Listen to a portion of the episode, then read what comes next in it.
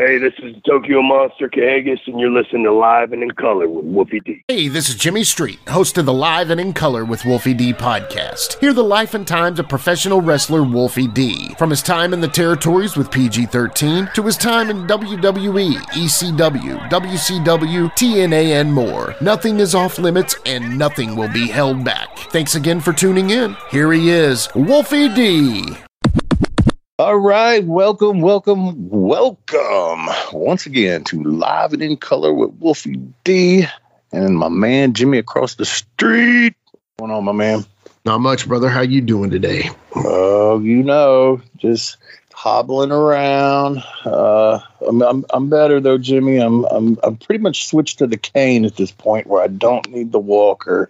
Nice. Uh, so that's an improvement. Yeah, yeah, Yeah. for sure. The pain's not near as bad as it was, so Yeah. it's all good. I'm gonna quit bitching about it now. Thanks. I just had to Well, get through that part, man. Like I told Yeah. you, Jerry Jerry Lynn told me. He said first two weeks are hell, brother, yeah. and he wasn't lying. So Yeah, I mean, he nailed it, right? Because you're kicking out right about two week mark, so it's Yeah. awesome. I mean, I've noticed you've been out on the town a few times visiting Yeah. friends and stuff. So, you know, there's there's light at the end of the tunnel, right?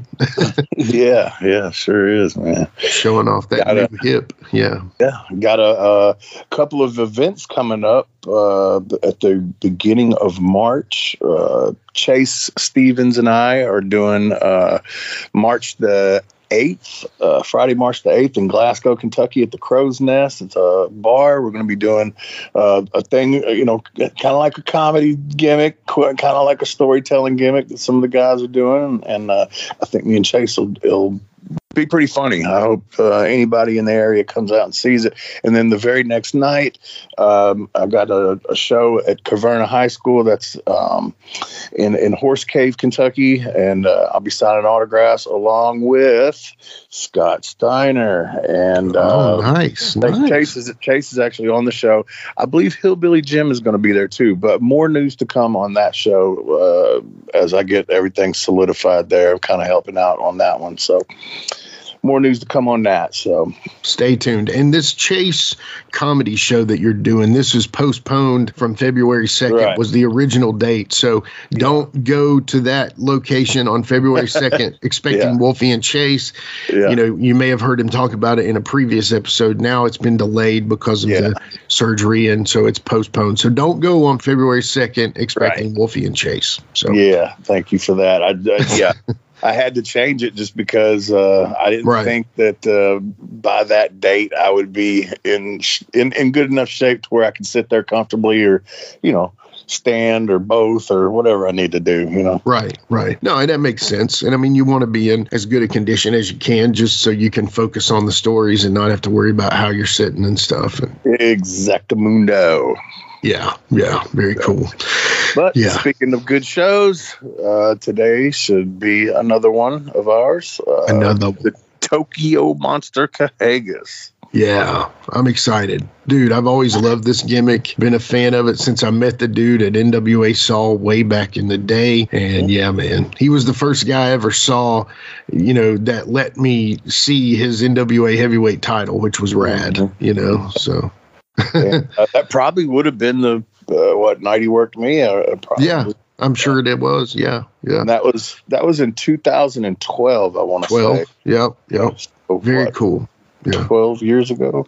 Wow. Wow. Yeah. It kind of it kind of seems that long ago. Kind of don't, but It does. It does. I enjoyed it. Yeah. I enjoyed Yeah. that, man. Yeah. Uh, I've told the story about that before, and then I'm sure me and he'll talk about it. But yeah, I enjoyed that match, and uh, it was it was cool, man. And uh, like I said, it, I respected him uh, as a worker, and uh, glad to have him on today. It should be something new. Um, Very cool. try to. Well, I think we have a good variety of guests. You know what I mean? Yes, yes, we do. And that's the whole point. We don't have the same old guests that you've heard a hundred times, Yeah. you know, and we like to pride ourselves on that. And we thank you all for listening and enjoying those new guys and guys that don't always come on a podcast, you know. Yeah. So you know so many different types of wrestlers, you know what I mean? So Yeah. It's yeah. the it's the beauty of it, right? So it's the birdie. It's the birdie. I mean, we did have a great episode with Rudy Boy Gonzalez. Thought that was a great episode, and mm-hmm. you know he he had some great stories. Fidel Sierra is one of my favorite episodes in a long time. I mean, it was a great show. So yeah, you know, y'all y'all are clearly listening to those. So I, I, know you'll enjoy this one today too. This one's yeah, man, gonna be a fun one. You know, did you did you what you said you watched the Royal Rumble, right? Did you enjoy it? I, I watched uh, some of it. I was over at. Uh, Rod Hicks' house, uh, collar and elbow, my man, and uh, we uh, he had a little get together. There's quite a few people there, and I, I know I, I, watched the I watched the girls uh, rumble, and then I wasn't paying too much attention after that. Uh, yeah, got it. You know, everybody talking and stuff like that. But uh, yeah, the girls rumble, it, it, was good, and I'm not gonna lie, man, sugar coated. Oh, it was awesome. I've seen a lot of people say that it was the best of the night or whatever.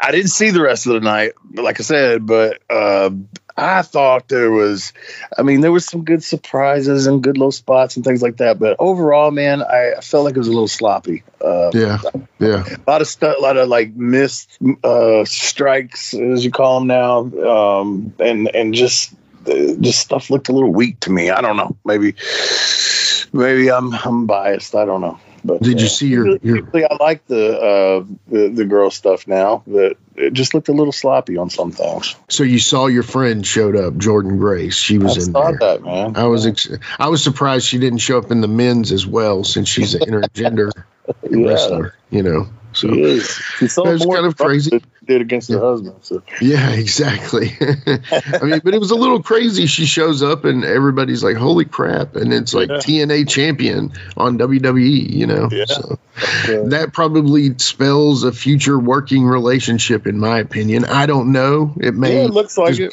You know, but I think that's kind of cool. So it is. I mean, so will TNA be the new like FCW or OVW or you know what I'm saying? Is it going to be like a a growing ground to where it was NXT, but NXT's kind of made their own shit now. You know, a lot yeah. of people actually like NXT more than they do WWE. So I know. Is I know. TNA going to be the new um, you know farm team?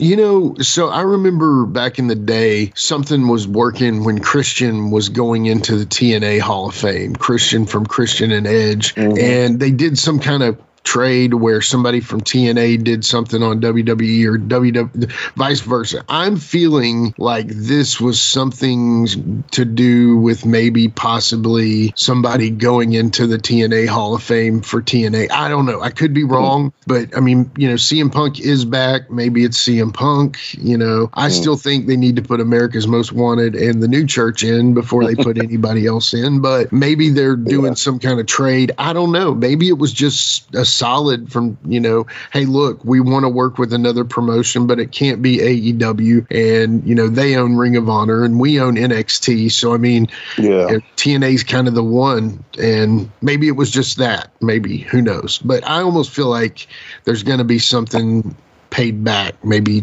TNA will get a WWE wrestler for some reason, but who knows? And you said you said CM Punk real quick before we before we uh, get Kahagas on here. You said Punk, and yeah. I'll say Rod uh, texted me the day after the Rumble. He's like, "You called it." That's because I said he was going to get hurt. Not that I was wishing it on him. Sure.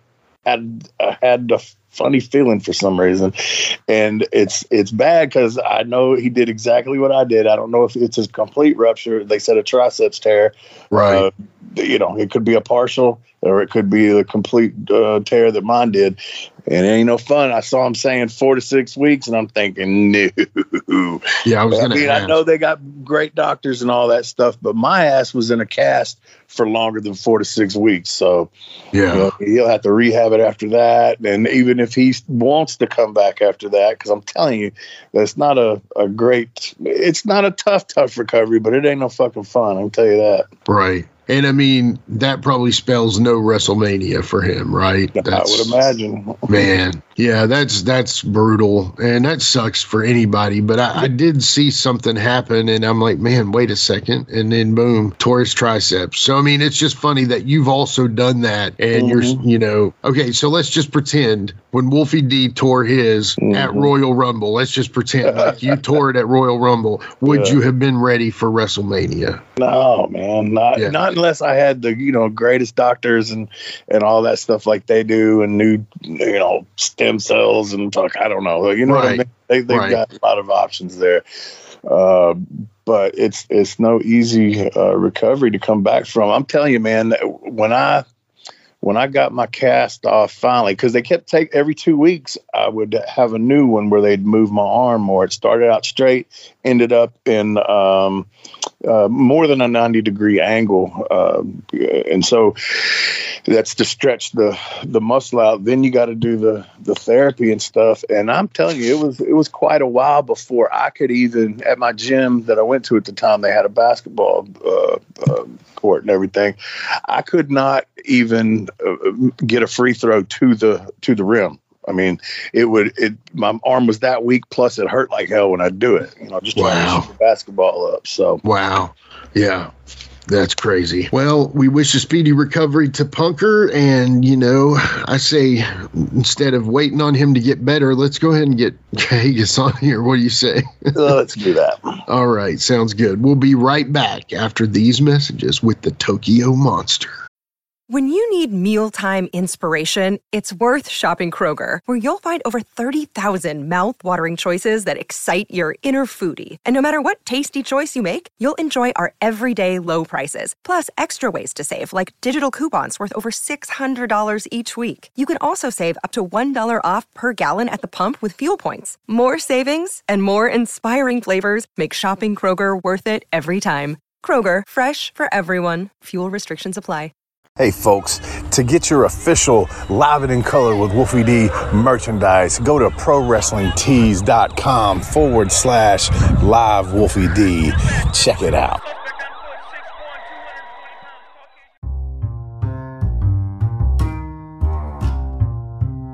If you're listening to Live and in Color with Wolfie D on Apple Podcast and like what you're hearing, go ahead and leave a five star rating. And while you're at it, write a review Tell us what you liked. Tell us what you'd like to hear in the future. It's very important to us and always appreciated. Thanks again.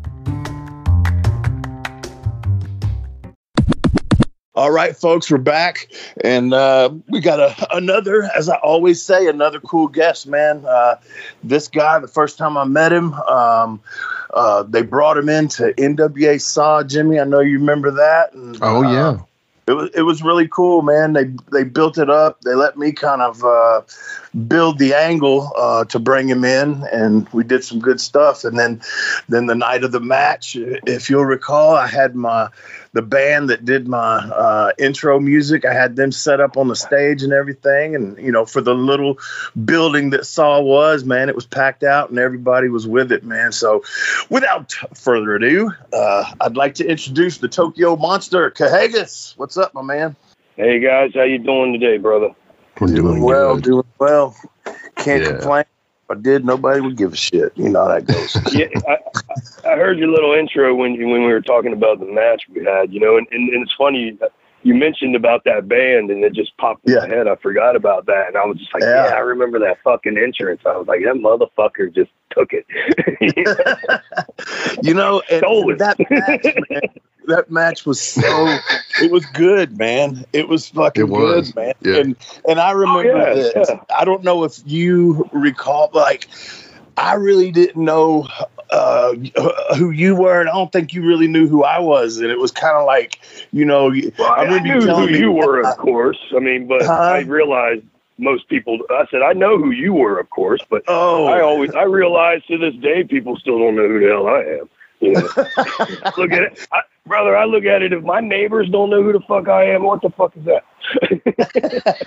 The, I say that and and not not being an egomaniac or anything. No, like, no, no. I get it, bro. I get it. When I switched over, when I switched over from being Wolfie into Slash, there was a number of people that I was close to in the business that hadn't seen me in a minute and had no clue. There's still people to this day that go, "Man, I didn't realize you were the same person as Wolfie D. I didn't know Slash and Wolfie D were the same."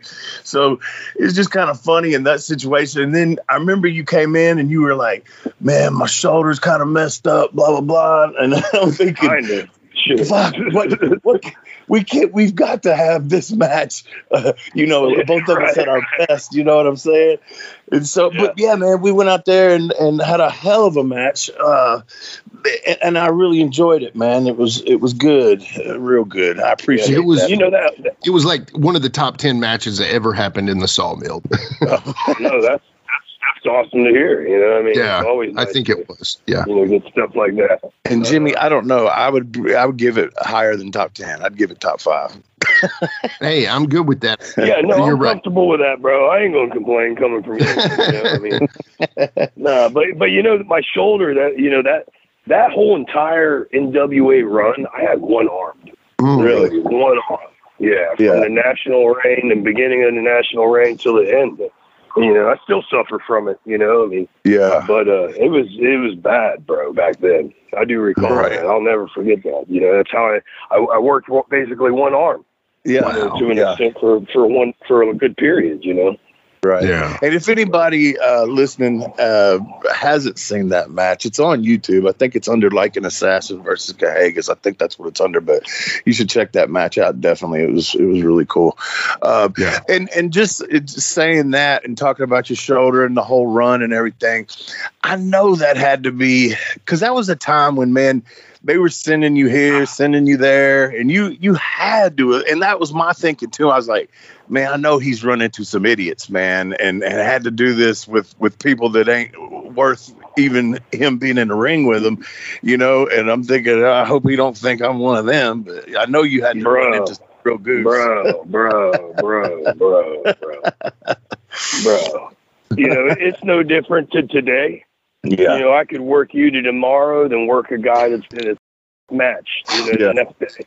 It's still like that, you know, but you know, yeah. you're there to do your job and do the work. And my job was to go in and regardless what my whole, whatever outcome it was, my whole yeah. goal and is to whoever that is I'm working, they have to be over and equivalent yeah. to me before I leave, win, win, lose or draw, you know?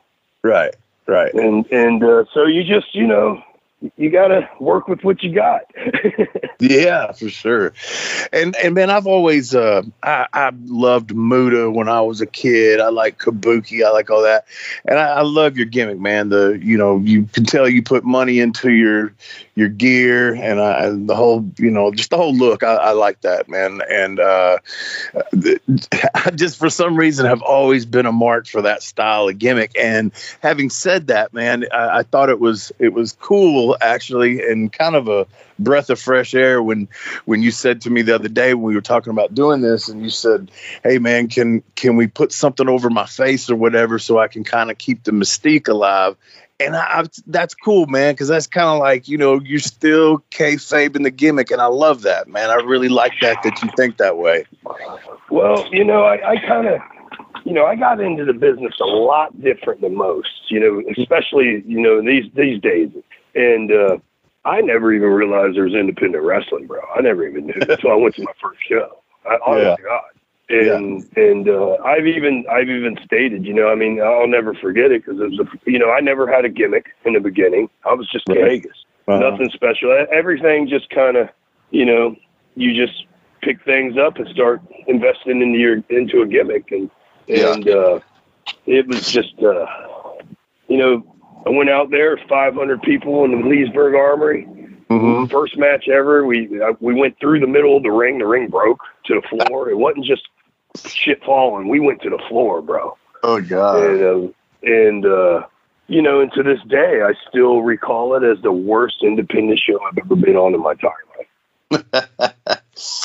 you know, but you know, like I said, there's 500 people there, so you're kind of thrown off by it. And then a few months later, I went to work for another company, here in Florida, and there was about 11 team people in the crowd, and then I realized this is independent wrestling.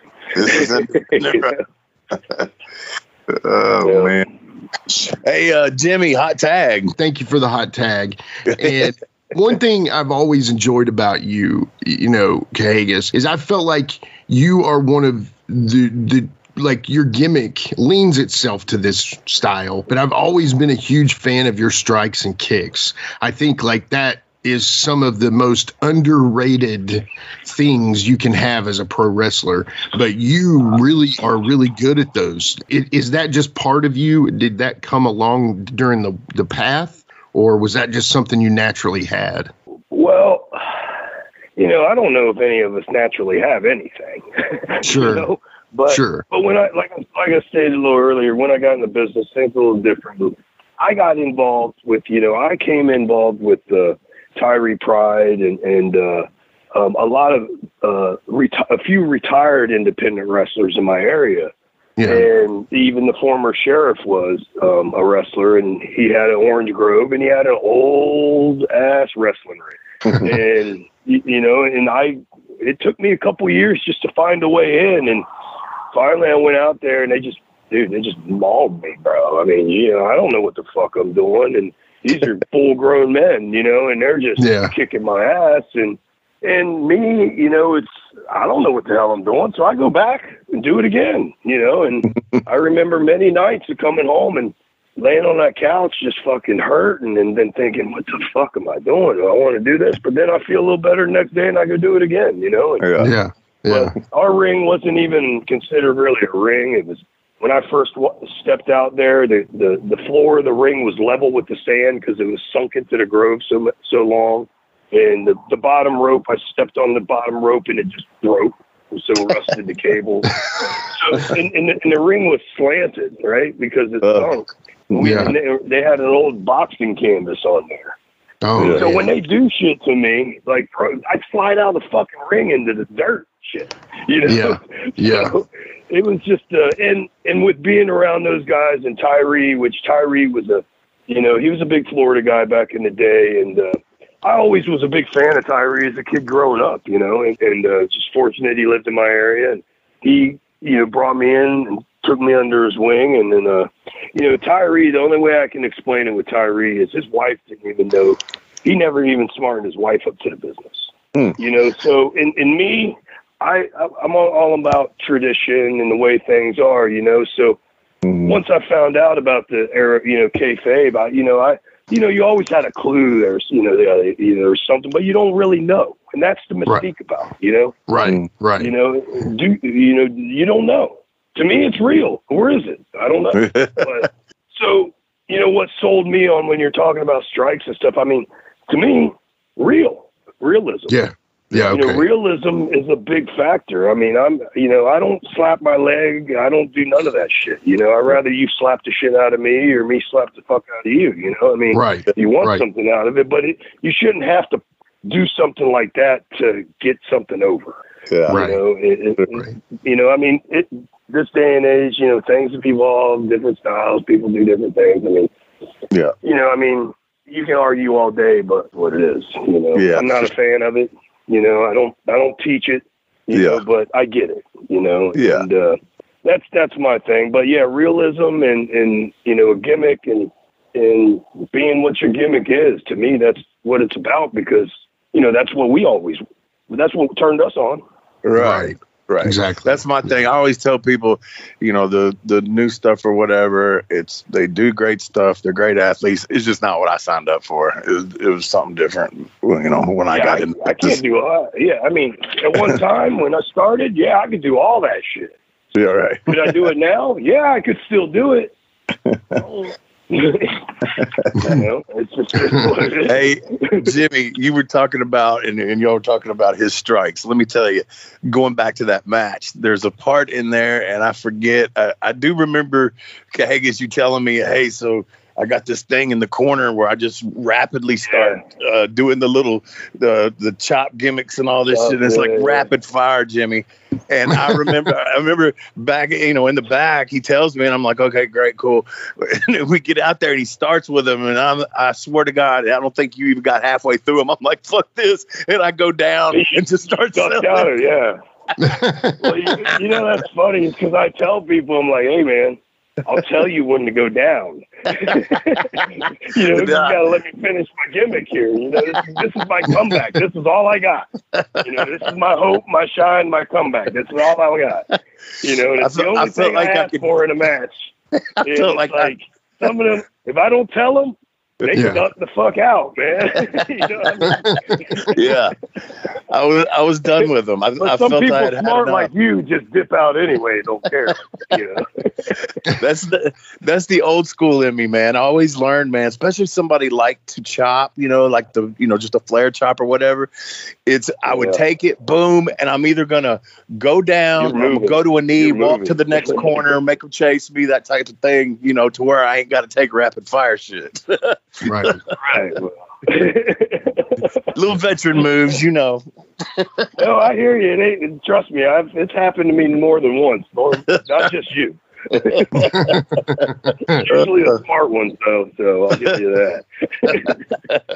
so I remember when I first met you, you brought with you the the NWA title, man, and I remember getting a second alone with you in the locker room, and I just walked up to you and I said, "Bro, you've got the one, man. Like, how does that feel?" And you were like, "It's still kind of surreal, man." I think Kevin Sullivan was involved in something with it. Maybe he uh, managed you. I can't remember exactly, but the the point of the matter is, you talked about Kevin Sullivan. You talked about winning the title. How was that, man? How did that feel?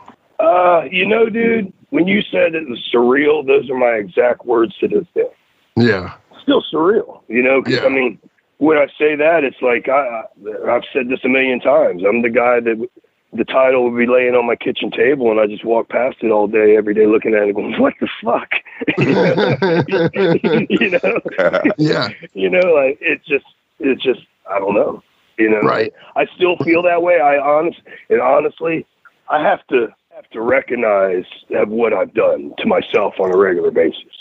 Right. You know, I mean, right. Uh, okay, I okay, yeah, I guess I am somebody in this business. You know, but sure. yeah, I, I have I have to I have to smarten myself up to it. You know, because I'm just you know, dude, I'm just a normal dude, bro. loves yeah. wrestling. You know, just yeah. appreciate and fortunate in a lot of things I've done, and yeah. you know, and I felt that I've worked hard for it. So you know, it's not something I went out to achieve by any right. means. You know, right. but hey, I'm going to take it. You know what I mean?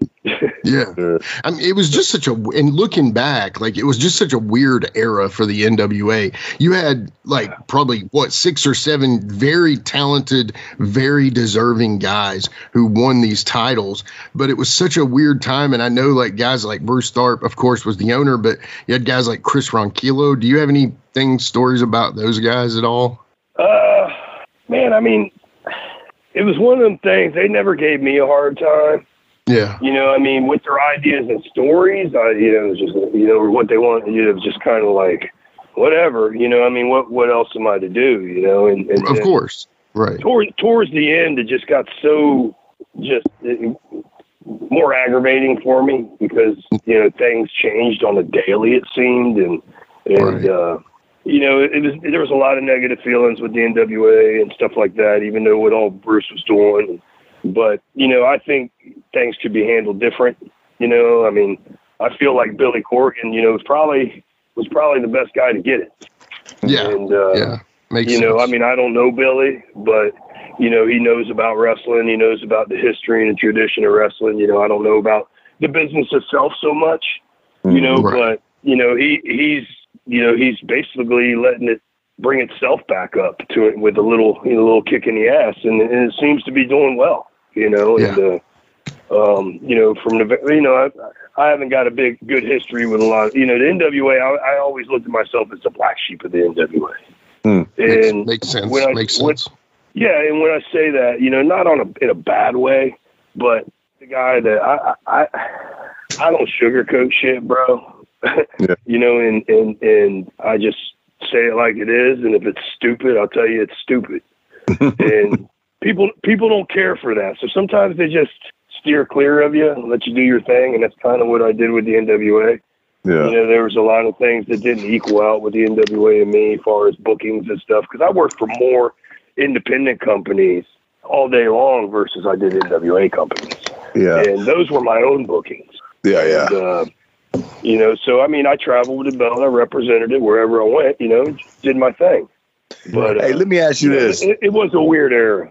Yeah, Let me ask you this: Do you feel like, do you feel like it? And, and I say this uh, only because of things that I had heard of. Okay, so they're giving him this amount of money. I don't know who was paying it. And I'm not asking you to, you know, put numbers out there. I'm just saying, do you feel like it got you any kind of heat, like with some of the boys? And and not that because like you said a lot of it was independent stuff and i don't know how uh, you know the shows that you did whether you gave a fuck and whether i should even say the boys when i'm saying some of these folks. But do you feel like it got you any heat because you know they felt like oh well he's getting this payoff just because nwa's doing it or however that worked? Just just off the off the cuff there question. Uh yeah i don't think so. I mean you know, you should work for your value, you know. Yeah, and at sure. that time, I was on, you know, I was on top, but it's and like I was raping people, you know what I mean? you know, Well, good point. you know, like most people do, you know what I'm saying? Right, Just jump right. all over to take advantage of it, but no, Yeah. I, I, you know, I work for a very reasonable amount. Yeah. And uh, you know, because I, I I know how it works, man. There's budgets, bro. It just is what Yeah. it is, you know. And Yeah. and uh, so I did what I did, and uh, you know, and I just made it work for the best I could with no help, basically. yeah yeah, You know, and uh, you know, and, and to this day, I mean, I, I, I like to mention this is I've never gotten a return match for the national title. I've mm-hmm, never gotten a mm-hmm. return match for the world title. I've mm. never gotten a return match for the North American title. And on my second reign in the national title, I still haven't gotten a return match. so what's that tell you? Hey, you're owed a lot of matches. It sounds like so. Well, I don't, you know, I wouldn't say that, but I mean, realism, yeah. You know, in the wrestling industry, it's fans, yeah, sure. yeah. You know, but you know, things operate a little different nowadays, and and uh, you yeah know, but I'm like I said, I, I can't be, I can't complain on anything I've I've received out of this business or anything like that by any means. You know, I'm just Yeah. I'm just fortunate to be able to say I've done what I've done, and you know, Yeah. and Yeah. that's about it, definitely. bro.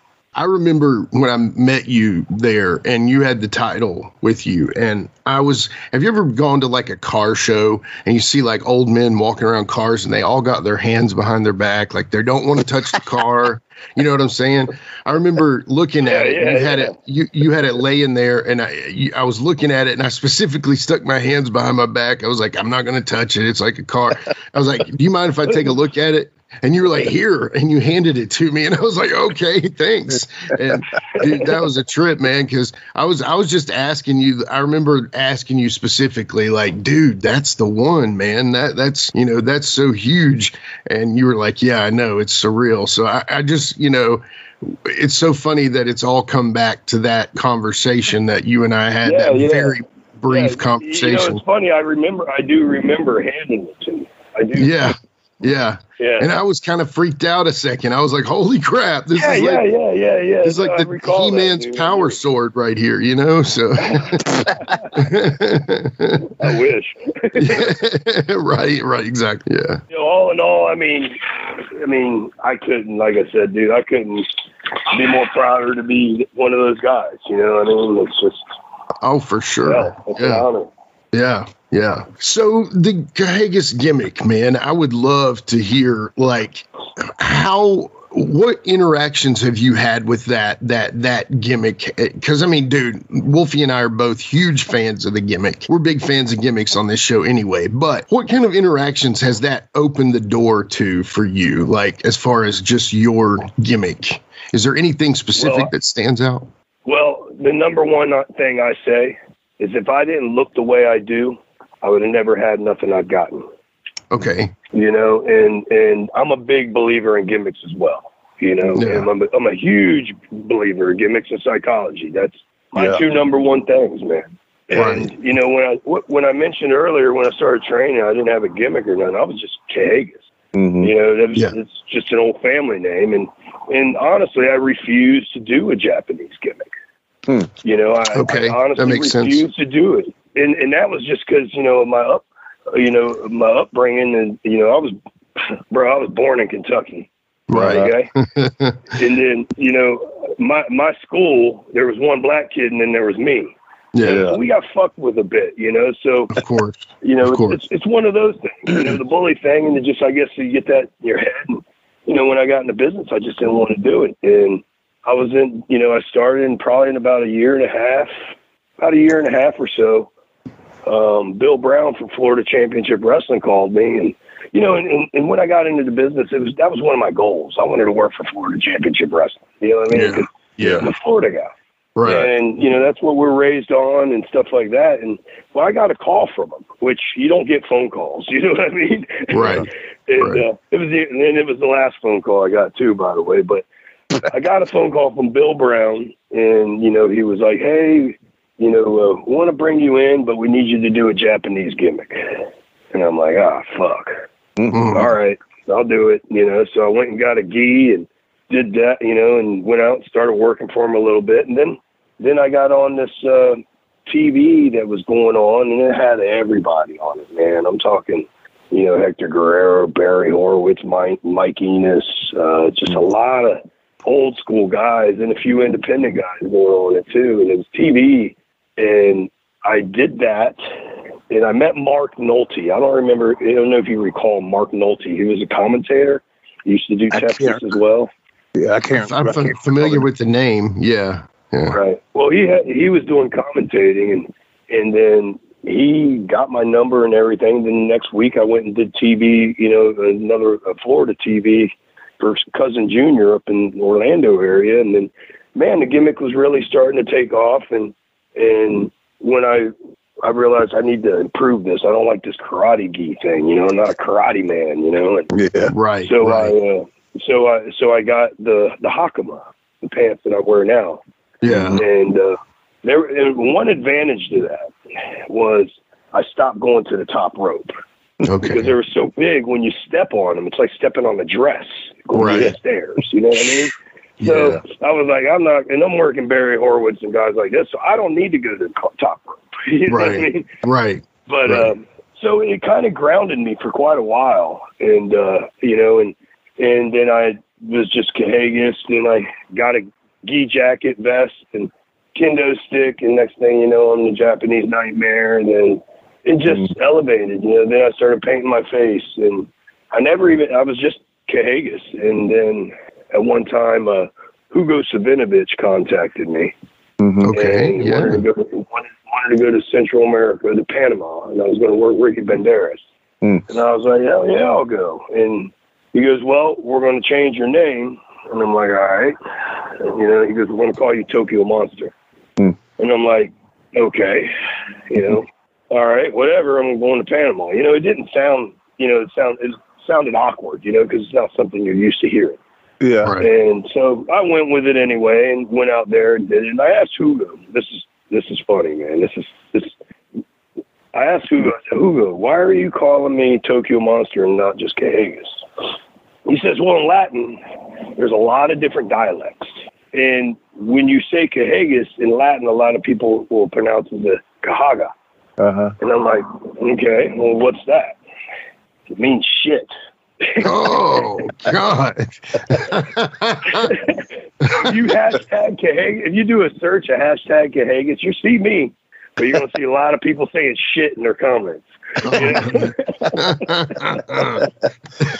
but, funny. But I, so so I just kept it, you know, the Tokyo Monster, and and to me, it just added to my gimmick.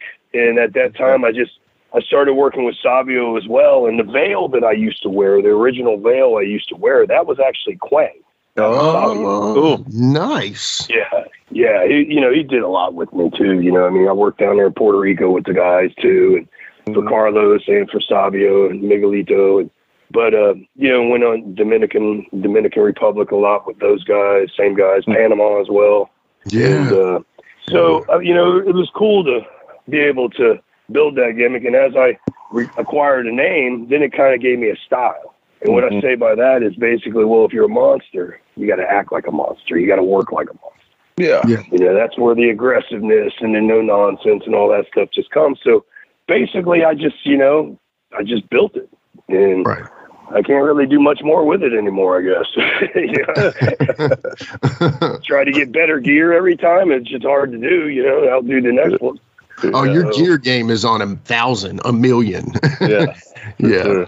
Yeah. Your gear Well, like game. I said, if I didn't have that, bro, I wouldn't be on the poster. yeah. That makes sense, man. I get it. Yeah. think back, you know, when we were watching wrestling, you know, we were watching, you know, think of the gimmicks back then. I mean, Right. the Bastion Booger or the, you know, the, the Texas Hangman, you know, the, the whole Right. nine yards. It was a gimmick, earthquake, typhoon. You know, Yeah. it was just gimmicks, gimmicks, Bruiser gimmicks, gimmicks. Brody, and that's how you you know? remember it. Yeah, Yeah. that's how you got your individuality, and that's how people remember you. Right. You know, if you can't do that, then they ain't going to remember you next week, but they're going to remember me two years from now. Right. Yeah. Exactly. Yeah. Yeah. Yeah, I truly believe if uh, Jamie and I had not come up with the PG 13 gimmick, with it being so unique at the time the shorts, the tennis shoes, the hubcap, the whole nine. Oh, and We- the timing we is right too. Oh, yeah, absolutely. Yeah. yeah. Timing's everything in this business, too. That's another part of it. It know? is. Tons of suburban It is. kids finding out about rap at that time. It was perfect. Yeah. I mean, seriously, Yeah, you know, yeah. Yep. yeah, definitely. Gimmick gimmicks. Gimmick, gimmicks. That's it, man. I'm a I'm a true believer in them, man. Me too. Definitely. Yeah. Yeah. Which So, people nowadays would grasp more of that, you know. Yeah. More of the reasons why you're doing this, or the or you know, give them that perception of why they got to remember you, you know. Yeah. It Just, I just wish they could grasp it instead of worried about going out there and having the best match of the night. You know. Right. Let's take a quick time out and get a word from one of my dope ass sponsors, and we'll be right back with more Live and in Color with Wolfie D.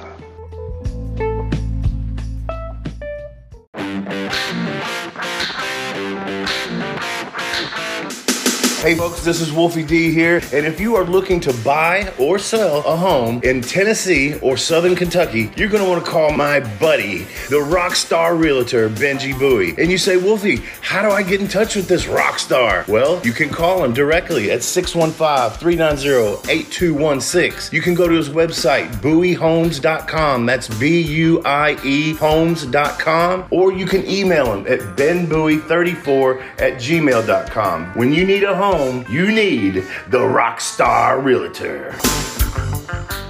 Benji is a member of Exit Realty's Garden Gate team in Gallatin, Tennessee. Support for Live and in Color with Wolfie D is brought to you by Manscaped, who is the best in men's below the waist grooming.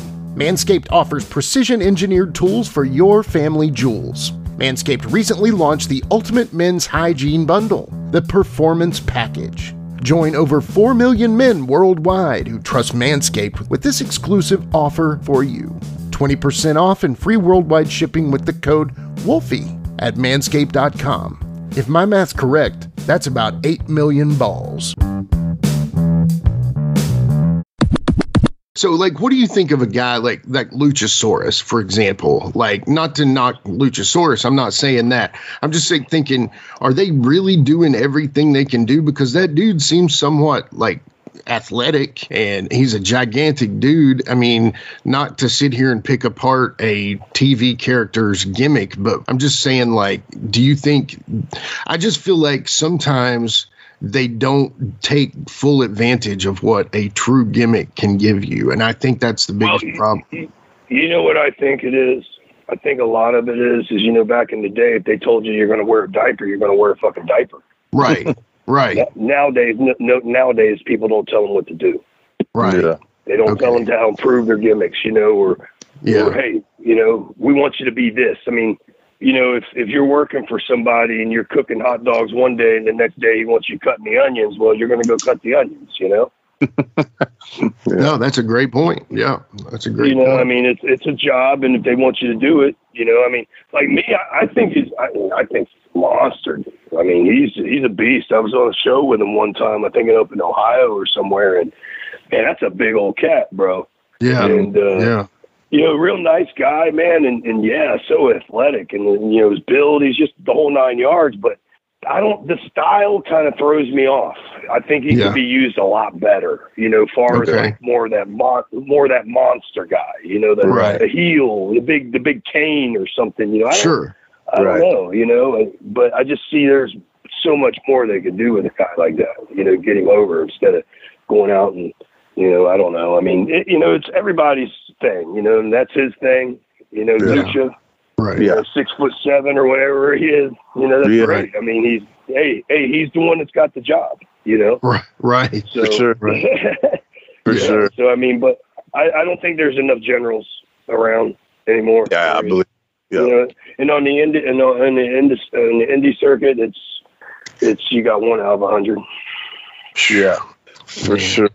Every, you, you know, used to have maybe one or two on every show, and now it's one out of a hundred. That's kind of scary, you know. So, Yeah, Man. yeah. You know, it's it's you know, and, and you go to work for other companies, and you're just like, man, this could be just so much better if Right. Right. you know. And I booked for Thunder Championship Wrestling down here in Florida, and you know, we we do it all. I mean, it's no joke. You know, I, I run it the way I would fucking run it, and it's Mhm. you know, do what the fuck I tell you, dude. You know, it just is what. It, and, and, and we're not, you know, and that's the thing. We're not there to have the match of the night. Yeah. We're there to have a good show so we can have another one. Right. Yeah. You know, so and, and that's that's my whole idea. You know, it's it's not about us. You Yeah. know, it's it's about get, getting the fans back. yeah. You know what I mean? And and then when it works that way, it's all about everybody. Yeah. You know, and and and people just don't get it, man. There's too many. I don't know. You know, it, it's it's it's like the word of the word of the last you know decade or five years is everybody feels entitled. You know, Oh yeah. completely. and, and they're and they're and they're soft as shit. You know, I mean that's their biggest problem. yes. Sir. Completely. So, Yeah. Very much. And no one's on. And, and and here I'll add to this one: the majority of them aren't honest with themselves. No. Hell no. Oh, sir. And and others don't want to be honest with them because then you might hurt someone's feelings. Well, it's Yeah. a buddy system too. You know. Right. Right. Yeah, I don't. I don't play the buddy system. I mean, I, when I, when it comes to business, I just don't do that. You know, I was the guy. I mean, I, I'd fire my grandma. There, you know, it just is what it is. Yeah. Don't ask me unless you really want my opinion. Don't ask me to watch your match. Right. Right. That's a Yeah, whole well, other you know, thing, you know, here, you know? here, here, you you know, talking about that, you know, I, I go to some of these companies around, you know, with, like Proven Ground with WWE and FIP and stuff. There's a lot of young guys up and coming there, you know, brand new guys, and yeah. and it kills me when they come up to me after the after the match and say, "Hey, did you watch my match?" it's like, and then I tell them, I'm like, "No, but you know, if you ask me, I would, but I would prefer you come and ask me about your match before you do it because I'd rather tell you what could help you versus Yeah. telling you everything you already did wrong." Right. Right. You know, no one wants to walk up and say, "Hey, what do you think?" You know, "Hey, can I ask you a question?" I used to do it. Shit, I do it now. Right. Yeah. If I'm confused, I'll ask somebody. I, I don't care. You know, Right. and it's just one of them things that people are different, man. Yes, they are. Yeah. Well, you know, I noticed uh, when I was doing research for you, Haggis, I noticed that it says uh, kind of across the board, you know, Hector Guerrero, Prince Iaukea, John Tenta. Now, of course, Tom Horn and Tyree Pride, we, we've already talked about them a little bit, but, you know, th- how does Hector and Prince Iaukea and John, how do they tie into your upbringing? Well, Hector, Hector, Hector, Hector ties into with Tyree, you know, back Okay. in that day. Okay. And uh, you know, when you kind of, I guess, I guess when you kind of get accepted by one guy like that, hmm the other guys will. You have a better chance of other guys accepting you as well. Okay. You know, and you know the old timers like that. You know what I mean? Like Right. you're a new guy, but this guy's putting you over. He's my boy. I guess you are all right. You know, it's the same deal. Mm. And I think that really helped with just the people that I was around. You know, and uh, um, you know a lot of influence. But Hector, I, I trained with Hector. Hector was a big mentor to me, man. You know, and uh, I worked Hector numerous times, and and um, you know he's just such a great dude. But and then with the Prince Iaukea, I went. I started going to John Tenta's. You know, later on once I got going, and and Johnson had opened up a school up there in uh, Orlando, and so mm-hmm. I was making up making a three hour, you know, six hour total round trip twice a week up there. And, you know, and in between that, I was going to Winter Haven to a school and training where we are here. You know, and I was constantly wrestling, trying to mm-hmm. train, trying to get in the ring, and and uh, so I was up there. We trained with Tenta for quite a while, and then uh, Prince was uh, he was uh, their one of his trainers, mm-hmm. and Prince just kind of took a liking to me, and he would drive all the way down here to where I live, three hours away, just to come train with me, like once or twice a week. Mm, wow! And wow. Uh, yeah, so I mean, to me, I mean, yeah, I learned so much from him, man. You know, and and people like that, you know, you you know, I get somebody like Tyree Pride to train me. Was trained by the great Malenko. Then you're dealing with the, the, the Hector Guerrero with the, you know the Guerrero family, and and then um, dealing with Prince Iaukea was trained with you know Kevin Sullivan and uh, William Regal and and uh, and the Malenkos, you know, and and just so many different flavors of uh, people I've worked with, you know, that were trained by so many other legends that you know that you know you kind of you suck it all in. At least that's what I do. I sucked it yeah. all in. Right. Yeah. And uh, yeah.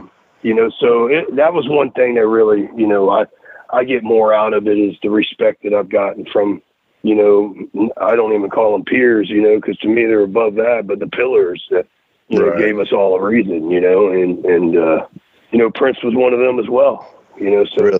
With Prince, the, the selling aspect with Prince was just that's where I learned to sell, bro, from that mm. guy yeah. And, uh, you know, it's one of them things. And throughout the years, I mean, I could throw plenty of people out there that's done so much for me, you know, Hagmeyer, Dave Johnson, the Blackheart, you know, all those kind of guys were, you know, my, those were my road buddies, but those were, you know, those were my mentors too. You know, those were my best right. friends, but they were my mentors. They're the ones that told me, do this, you're going to get this, you're going to get it, you're going to get it, you're going to get it, you know? Yeah.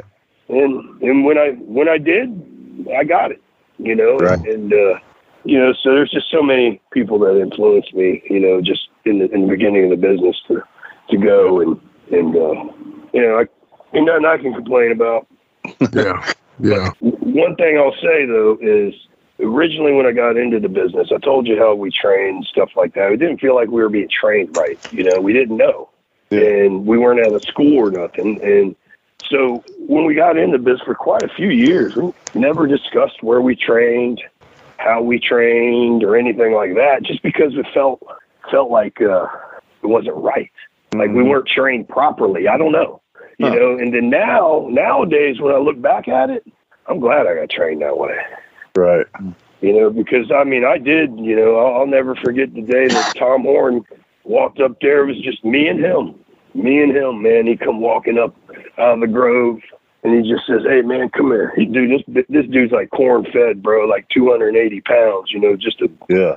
a monster. You know, he's like one of them old school guys, you know, and uh he uh-huh. says, Come here, man, let me let me try something on you. I ain't done this in quite a while. and he and he said, Lay down. So I laid down and he and I said, What are you gonna do? He goes, I'm, I'm gonna put a little sugar hold on you. Said, All right. bro, let me tell you something. I have never in my life felt that way. And he put me in that thing, I screamed so much. I screamed so much, I couldn't stop screaming. it was. I was just like, "What the fuck?" Well, I guess I just got stretched. What happened? Yeah, you know, you know. But I'll never forget that dude. I was just, uh, just me and him in Orange Grove, beat ass son, and I'm just screaming like, "God, dude." brutal, bro. hey, so you, Let me tell you. you said you uh, you were born in Kentucky. What part of Kentucky? I was born in Kenton, and I was raised until you know uh, my early, you know, up until probably I was about nine or ten, up in uh, Florence, Boone County, Cincinnati area. Okay, all right. Because yeah, I I moved to Kentucky. I live in Somerset now, but I was just curious. So, what wrestling yeah, did you did you grow up on? You know, I seen my first wrestling in Kentucky, uh-huh. and and I remember it, it, was, it was Florida wrestling. It was Dusty Rhodes versus Harley Race. And, nice. Uh, then wow. then I just come across it, and blood everywhere. You know, and you're like, what yeah. the fuck is this? You know, your parents ain't home or ain't in the room, and you're watching it. You know, and and then uh, I, I recall like running into wrestling again maybe a few weeks later, you know, when I was that young. But that was probably my only, you know, experience with wrestling on TV when I was young. But when I moved to Florida, it was just like I was watching it every day when you had Georgia Championship Wrestling. Right. You know, Ronnie Yeah. Garvin and Ronnie Garvin and Jake Roberts wrestling every night, you know. There you go. There you And, go. uh, you know, so I just loved wrestling, bro, and it was something I watched on a regular basis, just like any of us, you know. And then that came that day in time that it was like, well, one day I'm gonna wish I tried it if I don't, you know. And and I tried it, and boy, did I fuck up. So going back to also like your NWA run, and besides the Matt Classic that you had with me, who were some who were some of the uh the, the like who who did you have your best matches with as far as that goes? the Conway match when I dropped the belt to Conway. mm-hmm. But that was good. always sticks out. Always sticks out. It was Yeah. just good. You know, Yeah. it was to me it was everything a match needed to be. yeah. yeah. And uh that one, you know, I would have to say that that's probably one of my favorites is dropping the belt to Conway. But Yeah. not for that reason, you know. Right. But, uh, he could he could Other go. than that, oh yeah, yeah, yeah. He, you know, he could go. And and then uh there was a guy by the name of Byron. Um Byron. black Texas? guy named Byron. Yes. Yeah, I know who you're talking about. Yeah, I've worked him, and, and you know, I mean, as a person, I mean, yeah, he is who he is, but it's one of those things when you get in the ring, it's just like the chemistry is just there, Yeah. Yeah. and you know, it's just like we just gel, you know, Right. even though you know, it just it was it was good. So me and his matches to me stick out quite a bit too, Cool. but uh definitely Conway, I'd say number one. Yeah. Yeah. Man, I'm still sore. I never got to manage you against Josephus Brody. And how perfect would that have been?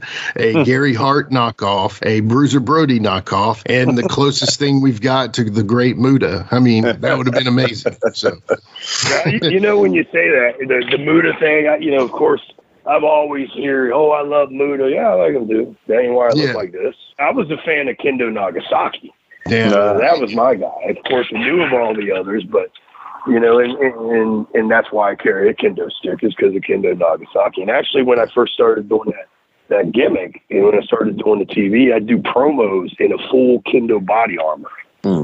Eh, eh, You know, and, uh, but you know, I, I'm not trying to emulate anybody. It's just something that came came along. No, that's just me Uh, talking. that's just no, me no, I get no, no, no, Yeah. no, no, I get it, but I get a lot of it. You know, a lot of I'm people sure you feel do. that I'm emulating Muta when it's like, no, I'm not. You know, it, I don't spit the green shit. I suck at it. You, you know, it's one of them things. So you you know, did my try style is it? different. Everything's different. You know, Right. You don't you don't uh you don't work like Muta did. Yeah. No, no, No. no, no. So I mean, that's you know, just a look. That's all it is. Right. Yeah, Exactly. and, and everybody, everybody, it seems like that is any kind of uh, you know close to Japanese now. uh, Even then, it's like they all spit mist, man. It's like everybody. I see it all the time. yeah. Yeah, Yeah. I, I don't like it. It's messy. So have you I suck at it. did you so did you try to do it for a while? I've had companies, yeah, they had me spit it, but then it just kind of we steered away, you know, because I was I didn't like doing it, and it's, it's just one of them things. I said, how about I just hit him with a kendo stick? Like, oh, okay, you know, and, and I didn't want to be that guy that was trying to be like Muta. Yeah, right, exactly. Yeah. No, that makes because sense. once you once you once you look the way I do and you spit green shit, you're Muta. You're Yeah. Muta. Yeah. Great point. Yeah. And I'm gonna be Yeah, honest, so- man. and Maybe you know this. I'm gonna show how the fucking not smart I am in this area. I never, to this day, really understood how he did that. Was he keeping it in his fingers, and then sometimes he would change colors? How the fuck did he do that shit? Because I don't know. I thought I thought he had a tube implanted in him. That's what Joel Deaton told us.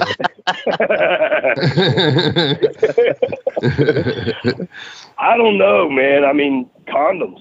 Yeah. The little condoms, just little ones, and yeah. you know, it, I don't, I don't know. I didn't get into it as much, you know. gotcha. Yeah. Yes, Yeah. I've stuck a condom in my mouth a few times. Yes. It reminds me of uh, you know Ricky Morton. He's, Unlubricated. he's great at the uh, little one and Ricky would always say, "If I if I sucked a dick with a condom on it, does it make you gay?" And you'd say, "I don't know." He goes, "Well, it didn't make me."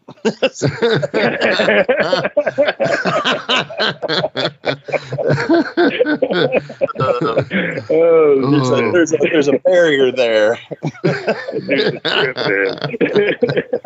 oh my god! Oh my god! Oh, so yeah, what do you say about that? Uh, right? Coming close on our time here. So you're still actively working, pretty much.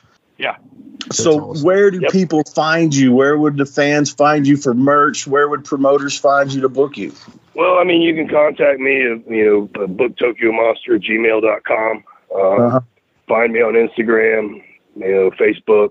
Yeah. Uh, I'm not hard to find, man. It's just, you know, interested. I'm, I'm around, bro. You know, yeah. Uh, uh, but I work, you know, I'm working. I got uh, GrappleCon coming up in April, which is uh, um, Barry Rose that was running CWF Fan Fest for a while. He went out. He's got something going on with GrappleCon. Mm-hmm. Um, I'll be at this CW uh, SICW Fan Fest, St. Louis Hall of Fame mm. um, convention. We got a show this weekend on Friday at Thunder Championship Wrestling. Cool. Um, I'll be, you know, I'm working with old school championship wrestling in South Carolina. I mean, there's a few, you know. I mean, I'm just whatever. I'll take them as they come, you know. Yeah. One yeah. of the things, you know. Let me just let me say this real quick.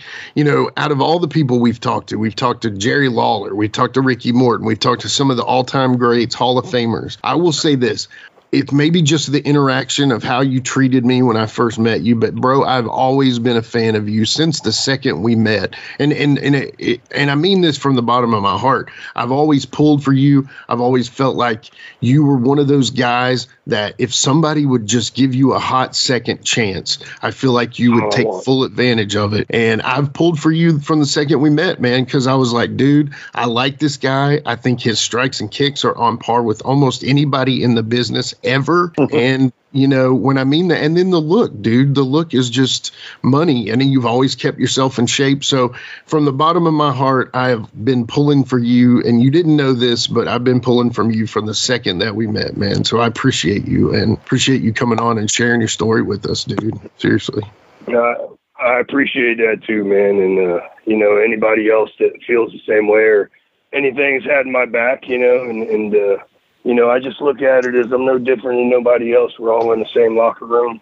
Right. And right. we're all here for the same reason, you know, for the love of the business. And, you know, yeah. I don't think myself's better than nobody else. I'm just a little bit smarter, you know. And I tell people all the time, you know, from day one, if you ever met me when I first started in the business, I'm the same guy that I am today. I'm just smarter. Sure. Yeah. That's about it. That's, it, you know work smarter, not harder. yeah, that's it, man. That especially applies in wrestling, does it not?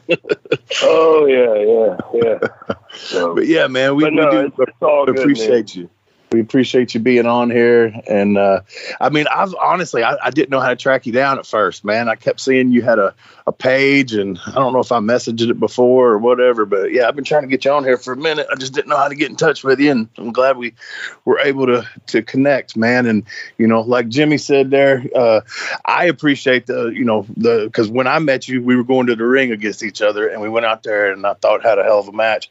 And uh, well, you know, the same you. thing with your buddy Gary. I just worked worked out in Texas a, a few months. Oh, well, Gary, yeah, man. Yeah, I, I, worked your buddy Gary out there, and he was like, "Hey, man, we met," and I'm like, just like Jimmy here. Oh, I'm sorry, bro. I, I remember Woofy. I remember Woofy. oh, Gary, man, he ended up. Uh, he was a SWAT cop for a minute, man. Then he got out of it. Get out of here. Yeah, he because really? me and him, we did the we did the tag team thing out there for uh, uh, what's his name, Matt uh, Matt Riviera, his little promotion he had at TCW. Right, right. And I love Gary. And then uh, he got out of the business, and uh, the next time I talked to him, he was like, "Yeah, man, I'm a I'm a swap cop, a SWAT cop." And I was like, "What?" I thought that was cool. But he got out for something. I think it. I don't know if it was too. I don't. When I say too much for him, I don't mean like it overwhelmed him, but I think some of the inner workings of it he didn't care for or something. I don't know, man. But uh, that's that's for him to tell, not me. But uh, right, right. again, man, appreciate you coming on, and uh, man, maybe we can do it again sometime. And uh, keep in touch and all that good stuff, man. We appreciate you. I hope for the best for you. I know Jimmy just told you he does too. So absolutely. We yeah. appreciate you, man. And uh, Jimmy, let's take a break and let's come back with Ask Wolfie D Anything. All right, if you say so. Thank, Thank you. you. man. It's all good, bro. I appreciate you guys, man. yeah, one. man. Take all right, guys. Thanks, Thanks man. man. DJ, hit the music.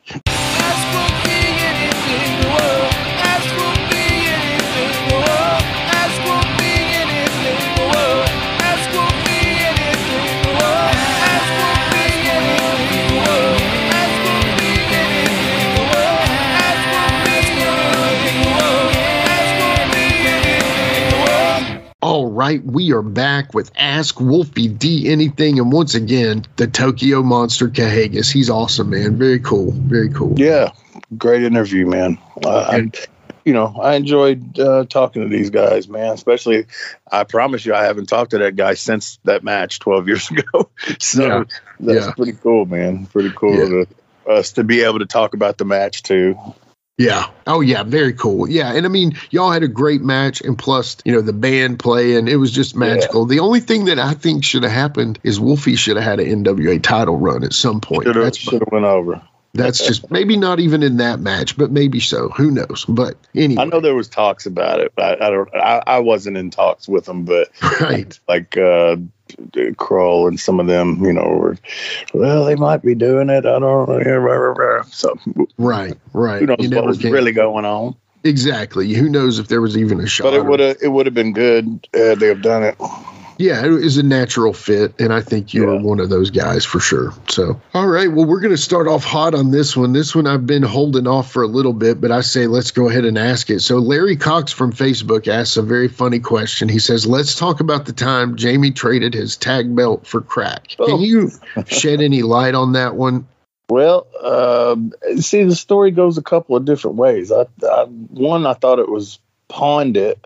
Then the other one was gave it to somebody that was a, you know, person that uh, supplied that type of thing. Sure. uh, yeah.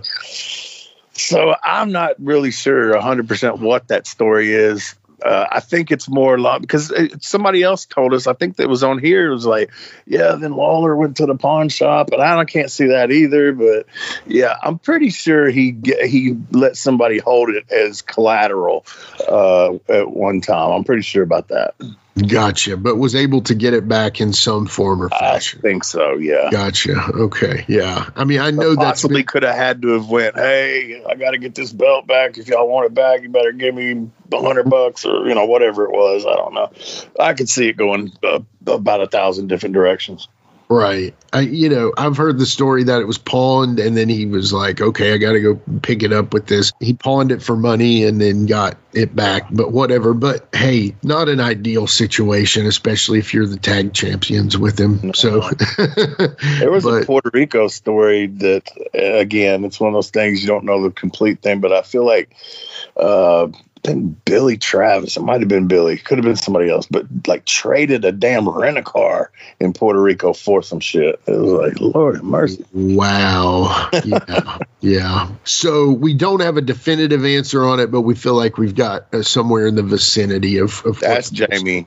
Yeah. Ask, yeah. Ask Jamie. I'm sure he'll tell you very well. So, yeah. All right. Well, the second question is from Marty Confetti at I Broke Wahoo's Egg. Yeah. we, he's asked a few questions lately. We appreciate it. He says, Memories of being managed by Sue Young on a Bert Prentice house show. This was the time that I believe she was friends with Jerry Lawler. Yeah, I think they were friends. I think they um, made some towns together. Not sure the whole relationship there. I know what I've heard. Uh, sure. Sure. You know, I, I, wasn't there. I hadn't seen anything with my own two eyes. And, uh, you know what they say in the wrestling business: believe uh, none of what you hear and only half of what you see. Exactly. Yeah. um, so I do uh, probably remember her going to the ring with me or something. Um, I can't say that it stood out in any uh, reason other than you know just another match. Who knows? I don't know who I wrestled. Maybe it was Lawler. I don't remember. Um, maybe if he'll elaborate on that question, I know more. Y'all know my memory ain't the best, so you really got to help me out sometimes. right, of course, of course. But always but, a fan of hers. Uh, yeah, totally. Great, great gimmick, great worker. You know. Yeah. So, yeah, she should have uh, been in the WWE, in my opinion. You know, uh, eventually, who knows, right? But anyway, very cool gimmick and very cool person. She went out of her way to wish you happy birthday. Actually, really, yeah. really went out of her way. I promise. Yeah. She went through our podcast app, which is almost unheard of. We've tried to get people to do it, and they never did it. And there, here comes Sue Young, and I was like, "Hold on, how does this work?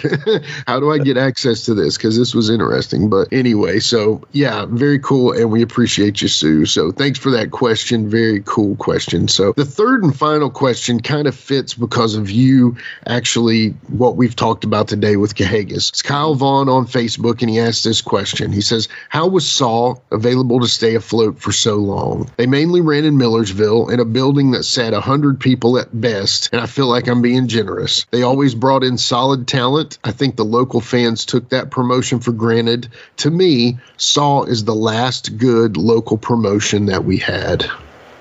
Um, yeah, I agree, and I mean the. I'm not sure. Uh, TJ had the building, so the overhead was not much. He could leave everything in there. You didn't have to set it back up and all that. So you, again, your overhead was pretty low. Right. Uh, as far as paying talent, um, I think they might have had a few different people that helped out on that. I'm not positive. Um, and, and it's not like even for somebody like me, but I live there, uh, the pay wasn't great, but it was also the TV show looked decent. And on TV, that small crowd didn't look awful, you know. Right. It right. did when it, when they when they wouldn't show up sometimes, but you know if you packed them in there and they were usually pretty responsive and the set looked good and you you know you had some decent uh, decent talent there. So yeah, yeah, and and there was there was high spots and low spots of it depending on who was working and who was booking and you know how that goes up and down you know? Yeah definitely. And i do believe you know the consistency of the talent that they had there you know mm-hmm. even though they brought in they they had regular name talent there mm-hmm. there was there was a consistency with bringing in bigger names to right to salt the salt the stew, I guess. You know what I'm saying? Yeah. To to spice it up a little bit. And yeah. you know, you were definitely one of those guys. I think there were several other guys. We talked to one of them today, especially when they had their NWA relationship. But I, you know, you know, that's the one thing I think about TJ is that he did work really hard to find that building, and yeah. then when he found that building, you know, it was uh, it was the perfect spot for it because it really was studio wrestling. You know what I mean? Yeah, for sure. Yeah. Yeah. But um, anyway, we asked Kroll to answer this question, and here he is right now to tell you his side. I'll tell you the reason it grew like it did is because TJ had good friends that he could depend on to prop him up. Not saying that he couldn't do it on his own, but he had me. And at the end, he had Mike Searcy, had Reno Riggins, and even Paul Adams. I mean, it takes a team to run a promotion. Right. You know, and I was kind of the glue that brought all that together because, like I said, Reno and Paul never really got along with TJ, you know, because they butted heads on, you know, just, you know, little silly shit for, you know, just show related.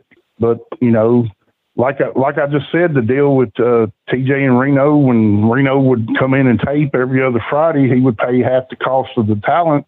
So, you know, that's, and, basically, you know, the thing that benefited TJ from having Reno and me there doing TV is it brought it, it brought a quality talent on top of the good talent he already had, and plus at, at half the the cost of what it would have cost TJ to run. You know, because like when you got Kid Cash and a lot of guys like that, Chase and you know the Rob Conways and all the the high dollar talent, you know, you go from like a five six hundred dollar payroll to twelve fifteen hundred dollar payroll easily. Yeah. Okay. You know. Gotcha. Yeah. No, that makes sense. You know, but yeah, yeah for makes... about for about three years there, Saw was was unbeatable. You know, I mean, from top to bottom, it was it was about as polished as it ever was going to be. And yeah. then when when I when I went back on my own with TJ, just in, from 2012 until he passed away, up until we shut it down in March of uh, of uh, 2015. So for the last three years we were there, I think was probably some of the best stuff we done because I went back in there and redid all the lights and and added a bunch of stuff to it, and I think it's the best it looked on TV the last three years we were there. Oh yeah, yeah, it looked great. Looked great. I, will tell you another reason I think it stayed alone so well and it drew so well. Uh, not to take away from what Kroll said, because everything he said, I, I would have 100% said. It takes a solid team, you know, working that production to make that show work. Yeah. But I mean, my dad wasn't afraid to get out and do the groundwork. I remember several times we'd be out in, you know, the Rivergate area, uh, just the surrounding area of Millersville, flyering cars.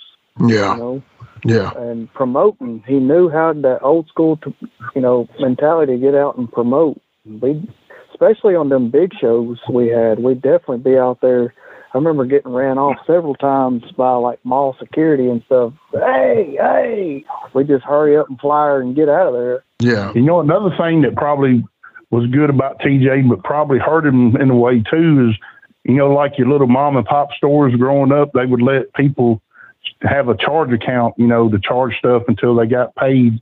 You know what I'm talking about? Mm-hmm. Yep. TJ did that with certain people too. If they couldn't afford to come to the show, he'd be like, "Why didn't you at the show? Oh, we couldn't. Well, come on in." You know, he yeah. would let people charge or give them deals and stuff. And then when they owed you money, they would, you know, so that was a double edged sword for him. But you got to you got to give it to him. You know, he would he would do whatever he could to you know accommodate people and make them want to come. You know. Oh yeah. All right. Thank you, Kroll. That was a great answer to that question, and it definitely solidified what Wolfie D just said. So thank you for that.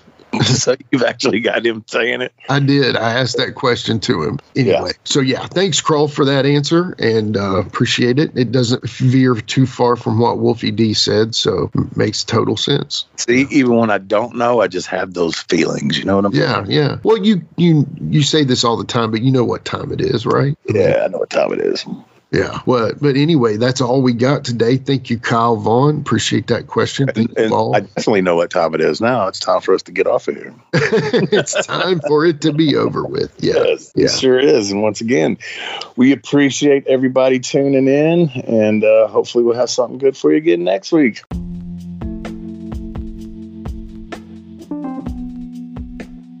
And now, a word from our sponsor.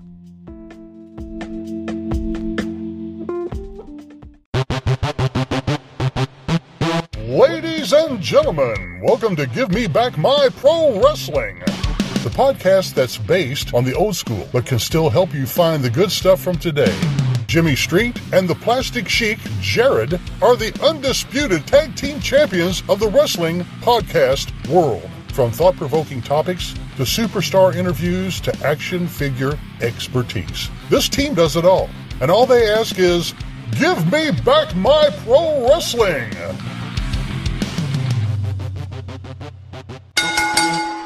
Every other Thursday, wherever you listen to podcasts. This is Kroll, and you're listening to Give Me Back My Pro Wrestling with Jimmy Street and Jared the Plastic Sheik. Be sure to like, subscribe, and view all of our USWO and Saw Wrestling content at Nashville Wrestling Network exclusively on YouTube.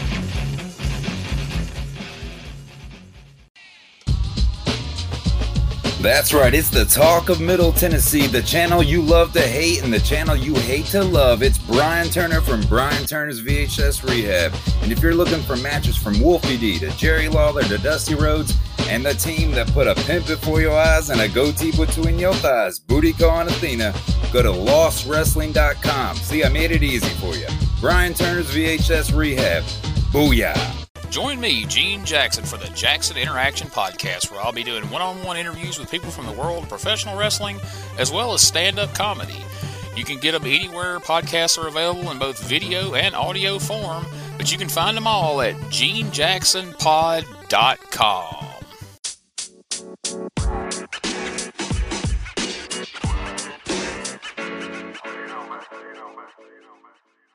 So that was another great episode. Hey, Wolfie, tell them where they can find you on social media. Jimmy, they can find me in the club, bottle full of bub. I'm just kidding. Uh, they can find me on Facebook. Uh, my personal page is Warren Wolfe, W O L F E. I'm on Instagram at Warren Wolfe 13. You can always find us on Facebook, Twitter, Instagram, and YouTube at Live Wolfie D. Here's the thing Wolfie always has offers for his autographed photos. He has a selection of some awesome photos from throughout his career that he will autograph and personalize any way that you want him to. Just contact him either directly at his personal Facebook page or through any one of our other pages, and we'll make sure you get in contact contact directly with Wolfie. Get those photos, right, Wolfie? Yeah, I've got some good stuff on there, you know, to help with the podcast. Folks, if you can't get out to a show to meet Wolfie D, there's nothing like that, especially for the fans of PG 13 and Wolfie D. And before we go, you can always find me, your host, Jimmy Street, at James Rock Street on Twitter, Instagram, and YouTube. And hey, Jimmy, before we go, real quick, I just want to add in there, uh, from the bottom of my heart, I really appreciate first of all, the work you've done for this podcast. You have worked your butt off. Secondly, the people that are liking the page. Beyond that, even more is the people that are listening. And we really appreciate that. Yeah. And remember, guys, the podcast drops a new episode every Monday at noon, and our past episodes are streaming now on demand on all major podcast formats. Thanks again. I got a cap for your dome. He got a cap for your dome. I got a cap he for your dome. He got a cap for your dome. He got a cap for your dome. And here we go. The original white boy that came out sagging, not bragging, don't be hating, cause I'm spitting the truth. Still livin' in color. Bum rush your mother, utilize a hubcap, unlike any other. Back in the day, I was NOD, and I was P to the G, plus the one and the three. In case you forgot, they call me Wolfie D. Been cloned and copied so many times, tired of suckers taking credit for what is mine. You know who you are without me name dropping. Wrestling's first white boy coming out hip hop. Been doing it like this since 92. Laid low for a while and you thought I was through. Listen real close to these rhymes that I've injected. This shit's so sick it makes your ears get infected. Mad skills, no faking, that, there is no one great. Cause I'm bringing more folks than Obi-Wan or Not here to play games, so you better beware. You don't like me, so what? I really don't care. Like time I keep ticking and I can't be stopped. You sucker step to the side unless you wanna get dropped. With my finish, I'll straight knock you out. Please allow me to tell you what it's all about. Gonna wind it up, then I'm driving it home. It's Ruby D, baby. Huh. I got a cap for your dome. I got a cap for your dome. Got a cap for your dome. Got a cap for your dome. This has been a James Rock Street production.